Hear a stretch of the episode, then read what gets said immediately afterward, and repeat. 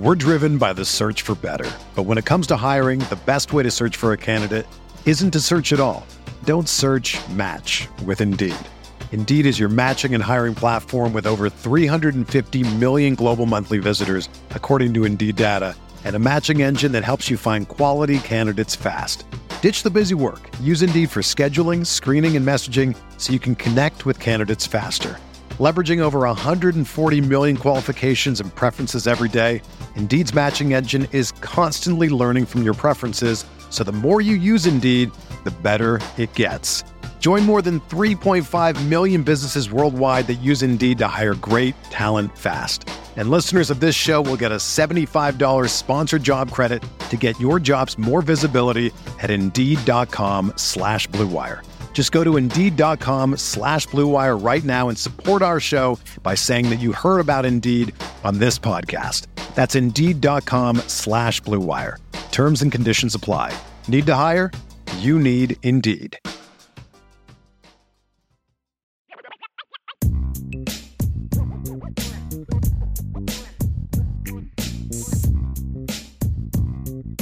Jesse, are you ready for rapid fire?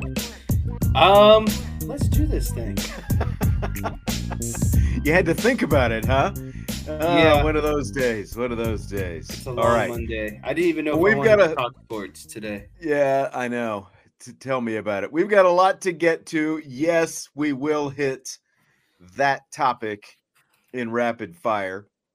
That'll be coming up in a little bit. But first, fill in the blank. The way Notre Dame has used the transfer portal this offseason is blank. The way that Notre Dame has used the transfer portal this season is immaculately um, perfect for the needs that they that they have been looking for. Um, in terms of you know they needed a quarterback, they needed some holes filled on the defense, they needed you know some wide receivers after all the transfers. I just felt like everything that was done by Marcus Freeman was very deliberate. Everything was you know to fill a need. Um, and I felt like that he went out and got everyone out of the portal that was off of his wish list, right? There was no settling. It was who he wanted, and he secured them. Um, and I think it's just been immaculate so far. Yeah, I- think immaculate's a good word. Mine is amazing because you know just what you said. Like if you were a pro team and you had to fill holes from a you know from a roster standpoint, like if you had to go out in free agency and plug holes, if you were a professional team, I don't think you could do it any better than what Marcus Freeman and his staff have done. You know by by plugging holes and, and addressing specific needs via the portal. You lose the most experienced, one of the most experienced quarterbacks in college football history, and you go out and you get maybe not the most, pro- one of the most high profile quarterbacks that were available on the market. A guy who, before Notre Dame's game in what late September, people were talking about as a first round draft pick. They get Riley Leonard, they get a defensive end, they get a trio of wide receivers. Now, one of them, Jayden Harrison, he's a wide receiver. You know, like technically, he's mostly going to be a kickoff return man. But then they also go out and they get a couple of defensive backs in Jordan Clark and Rod Heard from uh, Arizona State and Northwestern, respectively, and they get a kicker in Mitch Jeter. And uh, you know, third straight year they have added a kicker. Three out of the last four years they've gone out and, and got a quarterback. But you know, like RJ Oben, I, I don't think you can overlook him at all for the potential impact that he's going to have. But again, they had specific needs. They went out and addressed them, and it's it's it really is pretty amazing how they've been able to get. You know, there, there's there are some players who are maybe a little bit more question mark than others. You know, depending on what position they're coming into. But for the most part, like these guys, uh, what probably 80, 85% of these guys are expected to come in into vital roles and be starters and produce next fall. So it is it really is pretty amazing what they've been able to do with the portal. They really they really upped it a notch after last year. And I still think that Sam Hartman with the high profile that he had and what he how he was able to raise his profile and what he did with NIL, I think that had a big impact on these guys. What do you think? Yeah, I do think that it uh, it did have a big impact, and you know, I, I think that a lot of people question the appeal that Notre Dame has um, in terms of its competitors in the NIL and, and you know the that sort of landscape. And I feel like Marcus Freeman has made, it very well known that Notre Dame can compete with the best of them because they're going out and getting some of these top players at each position in the transfer portal, right? And so if there was a big concern um, about you know the NIL potential, I don't think that there should be any. And I think Marcus Freeman also does a good job of of you know how the complete package looks, right? Like you often if you're coming into Notre Dame, you are probably taking, you know, a step up. Like Sam Hartman came here because he wanted to get more exposure and potentially go to the NFL. I think that holds true for a lot of transfers. Um, and then the second part is, you know, you sell them on the education that you can get at Notre Dame as well. And then you combine that with sure. what NIL money that they can give. And so I think Marcus Freeman is a master kind of salesman in the complete package of what Notre Dame is. But I don't think the NIL is ever going to be a limiting factor of why someone doesn't want to come to Notre Dame. Nope, not at all.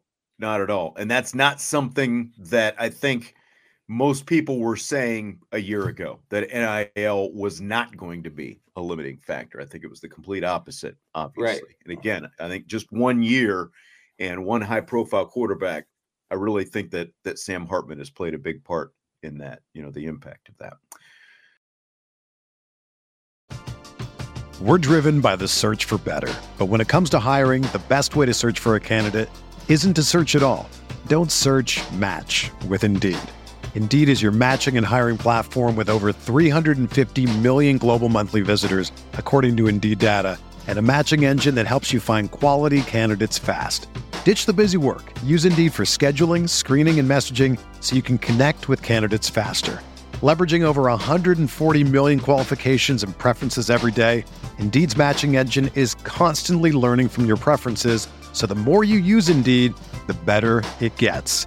Join more than 3.5 million businesses worldwide that use Indeed to hire great talent fast. And listeners of this show will get a $75 sponsored job credit to get your jobs more visibility at Indeed.com slash BlueWire. Just go to Indeed.com slash BlueWire right now and support our show by saying that you heard about Indeed on this podcast. That's Indeed.com slash BlueWire. Terms and conditions apply. Need to hire? You need Indeed.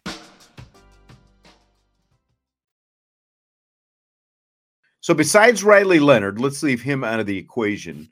Which of the incoming transfers do you most want to see in action? Um so to me, it came down to like defensively and offensively. I would say overall, the well, number one yeah. person that I would. I guess there are see, special teams there too, but uh, sorry, go yeah, ahead. Yeah, so like the I, overall, the number one person I want to see uh, is the Duke defensive end RJ Oben because I think that the defensive end slash Viper, basically the edge defensive positions, are going to be kind of the big question marks at Notre Dame's on Notre Dame's defense this season. I think the linebackers, the interior linemen, and the secondary will all, you know, figure themselves out. You have a lot of returning pieces. You have a lot of, you know, and you're combining that with um, some portal pieces here and there. But the Edge and Viper, they don't have a, a, a dude yet that you know is guaranteed going to be your your dominant pass rusher, a guy who's probably going to lead the team in sacks, pressures, all those important edge rushing stats. And so I think I'm most excited to see him because I think he can be that that difference maker on the defensive side. And when you have a good rush, it just makes everything else behind him a lot easier. It makes everyone else's job a lot easier. Yeah, I I definitely can't disagree with him. I think that when you lose Javontae Jean-Baptiste and you know, they got more out of Javontae Jean-Baptiste, I think, than maybe they could have even expected, or maybe they got what they expected, but more than externally, I think we expected. And now you get RJ Oben, and you plug him into that spot and i think that there's there's a legitimate expectation that the production is even going to go up a year and kudos to both al washington the defensive line coach and al golden for what they were able to get out of that defensive line and when you've got those interior guys coming back that's going to help as well I'll go the offensive route though, and I'm going to cheat a little bit, and I'm just going to say Beaux Collins and Chris Mitchell, the two receivers, and maybe you can throw Jayden Harrison in there as well. Even though, again, I think I think his biggest role is going to be as a kickoff returner, but you're bringing in what did they need? They needed more experience from a wide receiver standpoint, you know, especially considering the departures that they had at that position. They had to improve that room. They did it one by saying goodbye to one wide receivers coach and then two bringing in another receivers coach and Mike Brown. And now you add these two guys, there is going to be some question, you know, because like they have experience, you know, Collins in the ACC, obviously, and he, you know, he's kind of got this long, like, like uh, love for Notre Dame, it seems like. Chris Mitchell, you bring him in, you know, even more production than Beaux Collins, but it's it at FIU. You know, again, like how does that translate going from a group of five to a power five, you know, position? Like with Cain Madden on the offensive line a couple of years ago, and they brought him in for Marshall, that didn't work out that well. Now that's that's an interior offensive lineman, you know, so like the physicality is different, but for Mitchell, what's it going to look like coming up a step and then pairing him with Riley Leonard, a new quarterback as well, and a new offensive coordinator, and Mike Denbrock. So, a lot of questions, but I'm really excited to see those two guys in action and just how they pair up with Riley Leonard and how they compare to some of this young talent that is already on the Notre Dame roster, you know, and just what they're able to do. Yeah, so offensively, you kind of took my thunder power. Chris Mitchell was going to be my guy, and it was going to be specifically how does 64 receptions, 100, you know, 1,100 yards and seven touchdowns translate into Notre yeah. Dame's offense? How do you replicate uh, that sort of production at a higher level? But um, I, I think that it's easier for skill position guys to make a transition, quite honestly, because uh, it's a more about your precision, your route running, your footwork, and everything like that. It hasn't your hands. Yeah, your hands. It doesn't really, and and we already know he's a fast guy, so I don't think it, it really comes down to you know like like you were bringing up the offensive lineman. It's it's one thing if you're going against 250 pound interior lineman compared to 300 325 pound interior mm-hmm. lineman, and so you can get outmatched physically, but. I don't think Chris Mitchell is going to struggle with, with that because his game is more of the finesse. You know, your hands, your speed, your cutting, that sort of stuff, and that's that's mainly more intangibles. Can it be sharpened? Sure, but it's predominantly there. And so it's just a matter of how they mix that in to Riley Leonard's game and how Denbrock wants to utilize him. And I think he's going to be a common guy going in motion a lot. You know, a guy that you, you move around the field. And if you watched a lot of playoffs or if you've watched a lot of these, you know, offenses, look at Michigan did in the national championship. They almost motioned two times before they would snap the ball. So it's a big part of it. And I, I, I expect him to fill that role a lot, moving around the field. College football writer Stewart Mandel from The Athletic says he thinks that even players who are on teams that are in the playoffs are going to opt out before their team is done playing because the championship game isn't until late January. In other words, you're going to start the playoffs because these different levels of the playoffs now expanding to 12. You're going to start in mid December, you're going to run through late January, and he thinks some guys are ultimately going to drop off because of their draft status. Do you buy or sell that? I sell that um, actually because eh, you know at the at the college level, guys only want to play when there's a national championship on the line, right? Like that's the whole reason um, of playing. And I don't think as long as there is still the opportunity that a team can make the national championship or they're playing to get to the national championship, I don't buy it at all. I think it's it's you're, you're going to see guys playing no matter what. But you know, outside of the top twelve, sure, I think it's just going to be exactly what you know we've seen. But that wasn't the question at hand. The question is, are any of these guys, you know, on these amongst these twelve teams?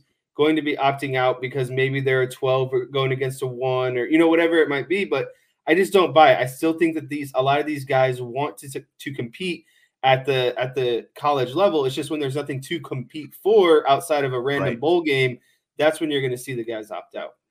Yeah, I mean, obviously, if a guy like injures his foot or sprains a knee or whatever, then you know maybe yeah, he he's like 50 50 going way. into the game, questionable, you know, pre-existing right. injuries, but a completely but like look at Dillon John, yeah, look at Johnson for Washington, the running back. You know, like not, not everybody's going to be him, but at the same time, here's a guy who was injured.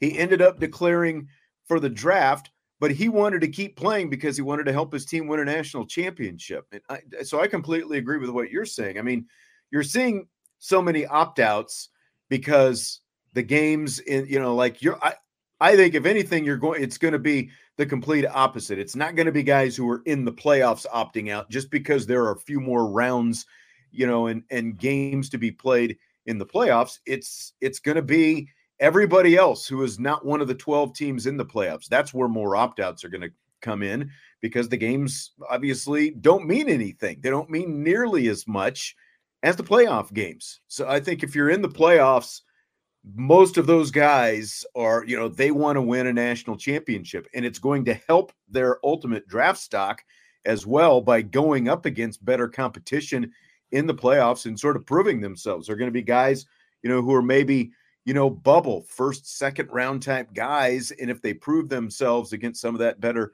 competition, I think they only stand to raise their stock. So I, I like, am I going to say that nobody is going to opt out in those cases? No, but I, I just think it's going to be so minuscule that it's it's going to be a blip. Basically, I don't, I don't think you're going to see any of your top end type guys opt out of those situations by any means. All right, Jess, we've come to the point in the show where people who are sick of hearing Dallas Cowboy talk, I guess, can relish in the fact that they lost. They can hear us, you know, drown in our misery and hope that the talk gets, you know, less and less. They're out of the playoffs now. So there's there's at least for a little while less to talk about. But it is the day after the Cowboys got embarrassed at home by the Green Bay Packers in the wild card round, the first round of the playoffs. So I ask you, Jesse, what should the Cowboys' next move be? Oh, it's it's so hard to say. I've tried not to think about this or talk about this to be honest with you because eh, like it, I, I just don't know how much it really matters at the end of the day um, because I think a culture around this team has been set by the owner, and to me, it's a very that. I just feel like it's a very privileged kind of prima donna, not tough culture. There's nothing earned in Dallas. You get to Dallas and a lot yeah. of things are given to you. And yep. I don't know what replacing a head coach is going to do, but you have to fire the head coach and the defensive coordinator. Really, I think everyone's on the table for firing except about nine players. And I'll give you those nine players very quickly. I'll see if you agree with them. Um, okay. I think CeeDee Lamb is on that list. Zach Martin is on that list. Tyler Smith is on that list. Tyron Smith is on that list. Um, and then if you go over defensively, I think Mike is on that list. Um, DaRon Bland is on that list. Trevon Diggs is on that list. Demarcus Lawrence is on year. that. Yeah, yeah, Demarcus Lawrence is on that list. And then my last right. player, and this is controversial, but I don't think Dak is. I, or sorry, I think Dak is on that list. I know he didn't play well. Um, I would put Brandon Aubrey on the list, though. There you well. go. There you go. So a nice round right. top ten, right? Yeah. And so that Dak, those are my Dak is players. a big question to me. Dak is a big question to me because to me, I've seen enough of Dak. This is eight years now, and he just got outplayed by a guy making his first career playoff start. Jordan Love and CJ Stroud, in their first career playoff starts, each now have half as many playoff wins as Dak Prescott has. Yeah, and that's, and I think, that's troubling to me because after eight years you know what you've got in the guy. The biggest problem with him is he's owed 60 million bucks next year. So you can't there's you know you you can't just write that off. There's a huge salary cap hit even if they tried to get rid of him. Like there's just nothing you can do with him other than extend him and hope that you can pay less. Yeah, and I get what you're saying, but in terms of yesterday, I feel like the split goes 33% Dan Quinn, 33% mm-hmm. Mike McCarthy, and 33% Dak. And the, and the reason why I say Mike McCarthy is the whole team played bad. Again, no, they didn't have the mentality of a tough team, and that falls on your head coach if you don't have the mentality that you're going to come out and play tough. And then defensively, you know, I just don't understand what Dan Quinn did. It feels like he sold out. Um, it, they were a man team that brought pressure all season long, and all of a sudden we're going to drop into zone and drop Micah Parsons into coverage on third and longs. That's really your answer and then they're playing light boxes with underside safeties and 12 personnel. Like, what do you think is going to happen? No adjustments were made the entire game. And it's like, you know, even if Dak had a day, they couldn't stop the Packers defensively. I don't know how much it really, you know, would have mattered at the end of the day. And so that's why I just, you yeah. got to get rid of everyone. And here's a stat I saw going back from when Dan Quinn was head coach at Atlanta. He had Mike McDaniels, Matt LaFleur, and Kyle Shanahan on his staff. He is 0 yep. 6 against both of those guys when they're head coaches. They're passing around the code book on how to beat Dan Quinn. They all know how to do it. Yeah. They know the holes in his defense. And so it's embarrassing. I don't know if he got caught up in all this head coach talk that he didn't want to, you know, actually sit down and think how to game plan this week. But it was an embarrassment on offense. And then, yeah, I mean, you know, or, sorry, defensively. I would say, I would say Dak Prescott is the Ian Book of the NFL. You know, like struggle against the good teams, you feast on the bad teams. But really, though, that's the whole organization at this point because you can throw Dan Quinn in there as well. Like getting bludgeoned, you know, the game was over when it was 14 to nothing. And I texted oh, yeah. as much. And I wasn't, I, I, wasn't just, you know, like frustrated We've seen it before. Point. Because yeah, that's the game plan that Green Bay wanted is what they got. Get out to a multi-score lead, and then Dak Prescott starts pressing Mike McCarthy has no answers for it. Dan Quinn had no answers for it. Like, I think we were both sweating. Like, at, at some point, we knew Dan Quinn was probably going to move on and become a head coach. And, and like what he's done with the defense the last few years, it's like, you know, we were really worried about it. But after yesterday, when you fold your tent like that, you know, you get bludgeoned. You're, you're right about the entitlement. The Cowboys are a soft team. And I don't mean that. Soft. Yeah, and I don't mean that everyone across the board is soft like some of the players, you know, that, that you mentioned are the guys that I want, but they're wasting careers out there. They're wasting Zach Martin's career. Right. They're going to waste Micah Parsons' career. All these others, Tyron Smith on down the line, they're wasting careers because look what happens and it doesn't matter who, you know, the head coach is once they get to the playoffs. Look what happens. They're all the soft. Folds. Yeah, they're all soft. And I, I think I think you you nailed it. We've talked about it before. It starts from the very top on down. The entitlement starts with the owner, and there is not enough internal accountability. But that's why, like, Jim Harbaugh just interviewed with the Chargers today. Personally, I would fire McCarthy, and I would, like everyone's talking about Belichick, Jim Harbaugh would be my first call because Jim Harbaugh, look at the stops that he has made, completely turned around Culturally. a program at Stanford that was not a traditional winner, got them winning. Went to San Francisco, an organization that had been down before he got there, gets him to the Super Bowl. And look at what he just did at Michigan.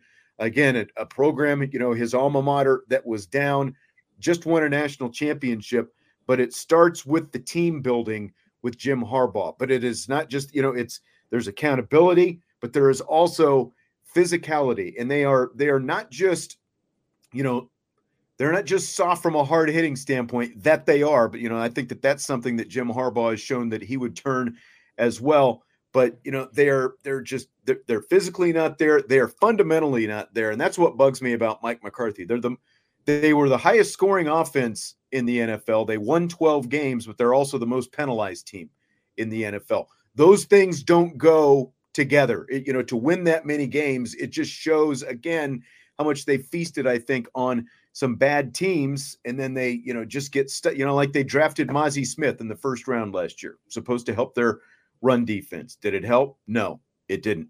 So I would go after Harbaugh because they need that mentality change. You know, how much how much he can change things with an owner like Jerry Jones, I don't know, but you know, like I would roll the dice on either Belichick or Harbaugh. Harbaugh. I keep leaving out his R. I would take either one of them because of the you know the things that I just listed. I think either one of those guys can change that. I guarantee you, at the very minimum, if you have either one of those guys, you know Belichick. You know you want to talk about him specifically. They're going to be a much better, fundamentally sound team with him. Mm-hmm. And like he needs an experienced quarterback. You would have that in Dak. I think either one, you know, like look at the reputation Harbaugh has in terms of coaching quarterbacks. I think either one of those guys, if you're going to get the most out of Dak Prescott, either one of those guys could do it. So Harbaugh would be my first call. Belichick would be my second. But uh, to me, McCarthy has got to go because yeah, you you can't win all these regular season games and just completely fold your tent like that in the playoffs. Yeah, I mean, he's had listen. Jerry Jones and the and the team has done their job. They've drafted ample enough amount of players for Notre Dame, or sorry, for the Cowboys to win with, and that's the frustrating part. Like you said, they're just wasting away CeeDee Lamb, Micah Parsons, these guys as primes. And over three years, yeah, 12 wins a season is great, but it's all the same outcome. First round departures in the playoffs, right? Or I mean, okay, they won a game last year against the Buccaneers, but then lost. But still, it, it's still the common denominator of losing. And so all the talent is there. And I actually have to apologize for all the Lions fans out there that I, I talked a lot of crap about because I would love if Dan Campbell was the coach of the Cowboys because you wouldn't would see half of this crap that's been going on. They'd be so much tougher. And that's the thing. Mike McCarthy is weak in and he's, he's from Texas. He was a Dallas Cowboy. Right.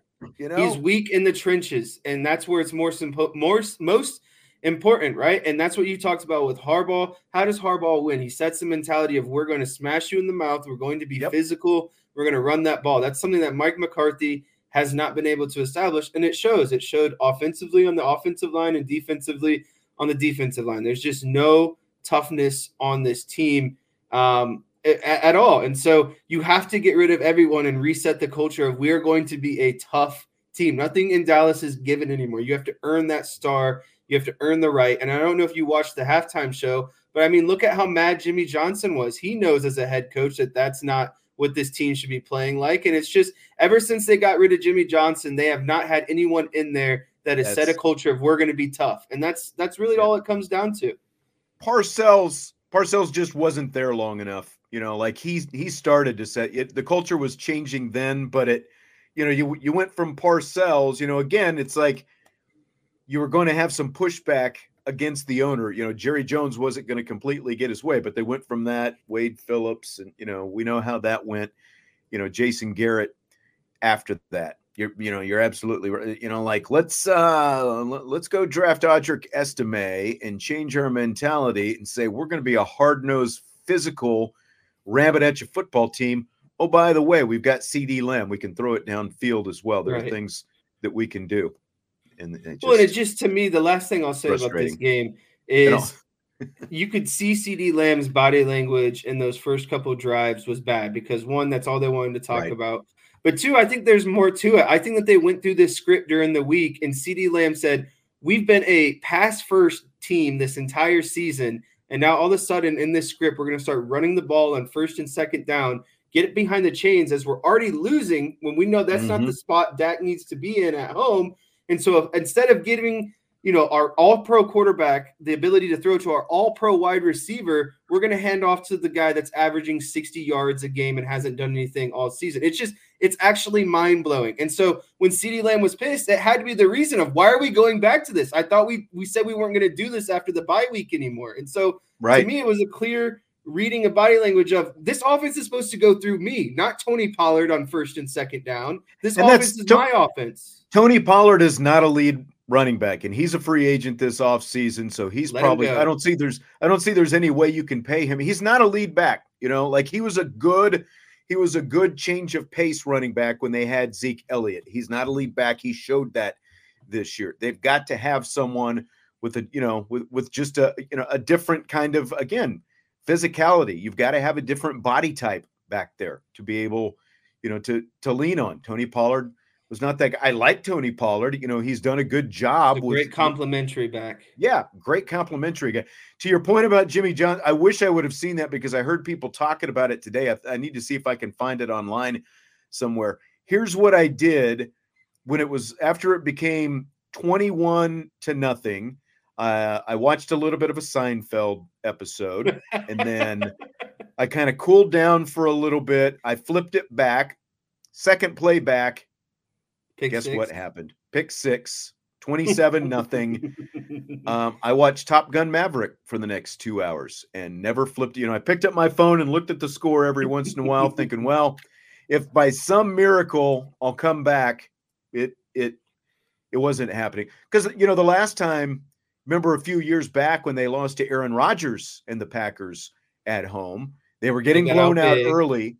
And I had a feeling that they were going to come back and make a game of it but and essentially what I thought would happen happened. They would come back and make a game of it, but ultimately the Packers would pull it out in the end, and that was exactly what I, I yeah, didn't I mean, have they, that feeling about yesterday's game at all.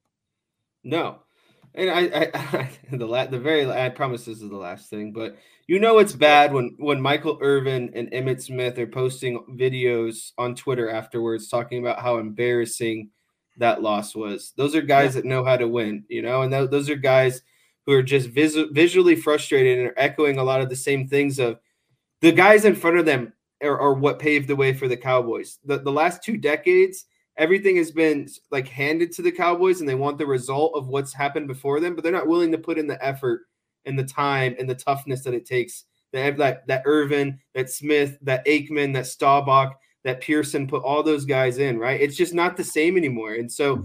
until that culture gets fixed, nothing's gonna get nothing's gonna change. I get like yesterday. That's the difference between being watching a game as a fan and a media member. Because as a fan, I can change the channel. I can go do something else. If I'm you know, if I'm covering Notre quick. Dame, I can't go anywhere. I got to sit there through, you know, the good, the bad, and the ugly. So it's a lot different. It was just very, very frustrating. Congratulations, though, to Lions fans, DK, and the rest of the Lions fans out there. Congratulations to them. That now is pretty cool. That game. Yeah, they get to they get to host another game now, which the Cowboys could have been doing if they had won yesterday. Are you pulling? Is like are the Lions? Are you pulling for them the rest of the playoffs? Do you have a team? Do you care? Um, because the Browns are kind of your, you know, your second team since you lived there in Cleveland, and they blew their game as well. Are, are you pulling for anyone the rest of the playoffs now? Yeah, I'd be I'd be rooting for the Lions just because they haven't had they've had minimal success and like I said, I'm I'm actually at the end of the day, I'm jealous of, of Dan Campbell and what he's been able to establish there, and that's kind of who I, the type. Of, if there's a mold for what I'm longing for at the head coach position, it's Dan Campbell, and so that's the guy I got to root for. I mean, I remember saying last year toward the end of the season because they just you know they didn't make the playoffs, but it's hard not to like those Dan Campbell Lions, man. I mean, when you look at where they've come from and to you know to win a freaking home playoff game for the first time in more than three decades and hardly ever even being in the playoffs for three decades it's pretty awesome to be where they are and hats off to jared goff as well because he was the cast off in that trade and he got the you know to beat the team the coach the guy they traded him for you know the whole thing all in one so that's pretty cool Do you buy or sell the NFL's decision to move the Bills Steelers game from Sunday to this Monday afternoon due to the weather over the weekend? Uh, I sell the NFL's decision just just because, and I'll try to be quick about this one. You know, the Bills are going they they're going to be rebuilding a new stadium, and that new stadium is not a dome. And so, if you are not a dome stadium, and you know geographically where you are, I don't think that there should be any excuses. And I understand that the, the concern had to do with travel and how fans and the other say, team were going to get it has there. more to do with that. Yeah. Well, but I get that. But here's the thing: I don't, and and maybe something I, I I'm not thinking about something properly. But if I was a head coach and I knew inclement weather was supposed to be happening, I would get there before the day before. I'd actually get there maybe a day or two early, get settled in, and maybe run an outside practice because that's where you're going to be playing in. And so that's a whole nother issue. I don't like how these teams get there. And I know it's part of their schedule and routine and all that stuff, but I don't like the idea of getting there just the day before because stuff like this happens, right? Like the, the Bills won home field advantage for a reason, and you play in a non-dome stadium for a reason. And so you should be stuck with the consequences of whatever that weather is at the end of the day. Yeah, I, I mean, I think it was the right move. You, you know, again, it's like okay, they played in cold weather in Kansas City, but there wasn't, you know, an active blizzard going on when that was happening. Well, I don't know Kansas if you saw, City, but the Chiefs have know? that really nice underground system that heats up their field as yeah. well. And I think that should do. be something that's a part of every outdoor stadium. If, if you know that there's potential for snow like this in the in the wintertime, every stadium should be equipped with that that heating system underneath the field.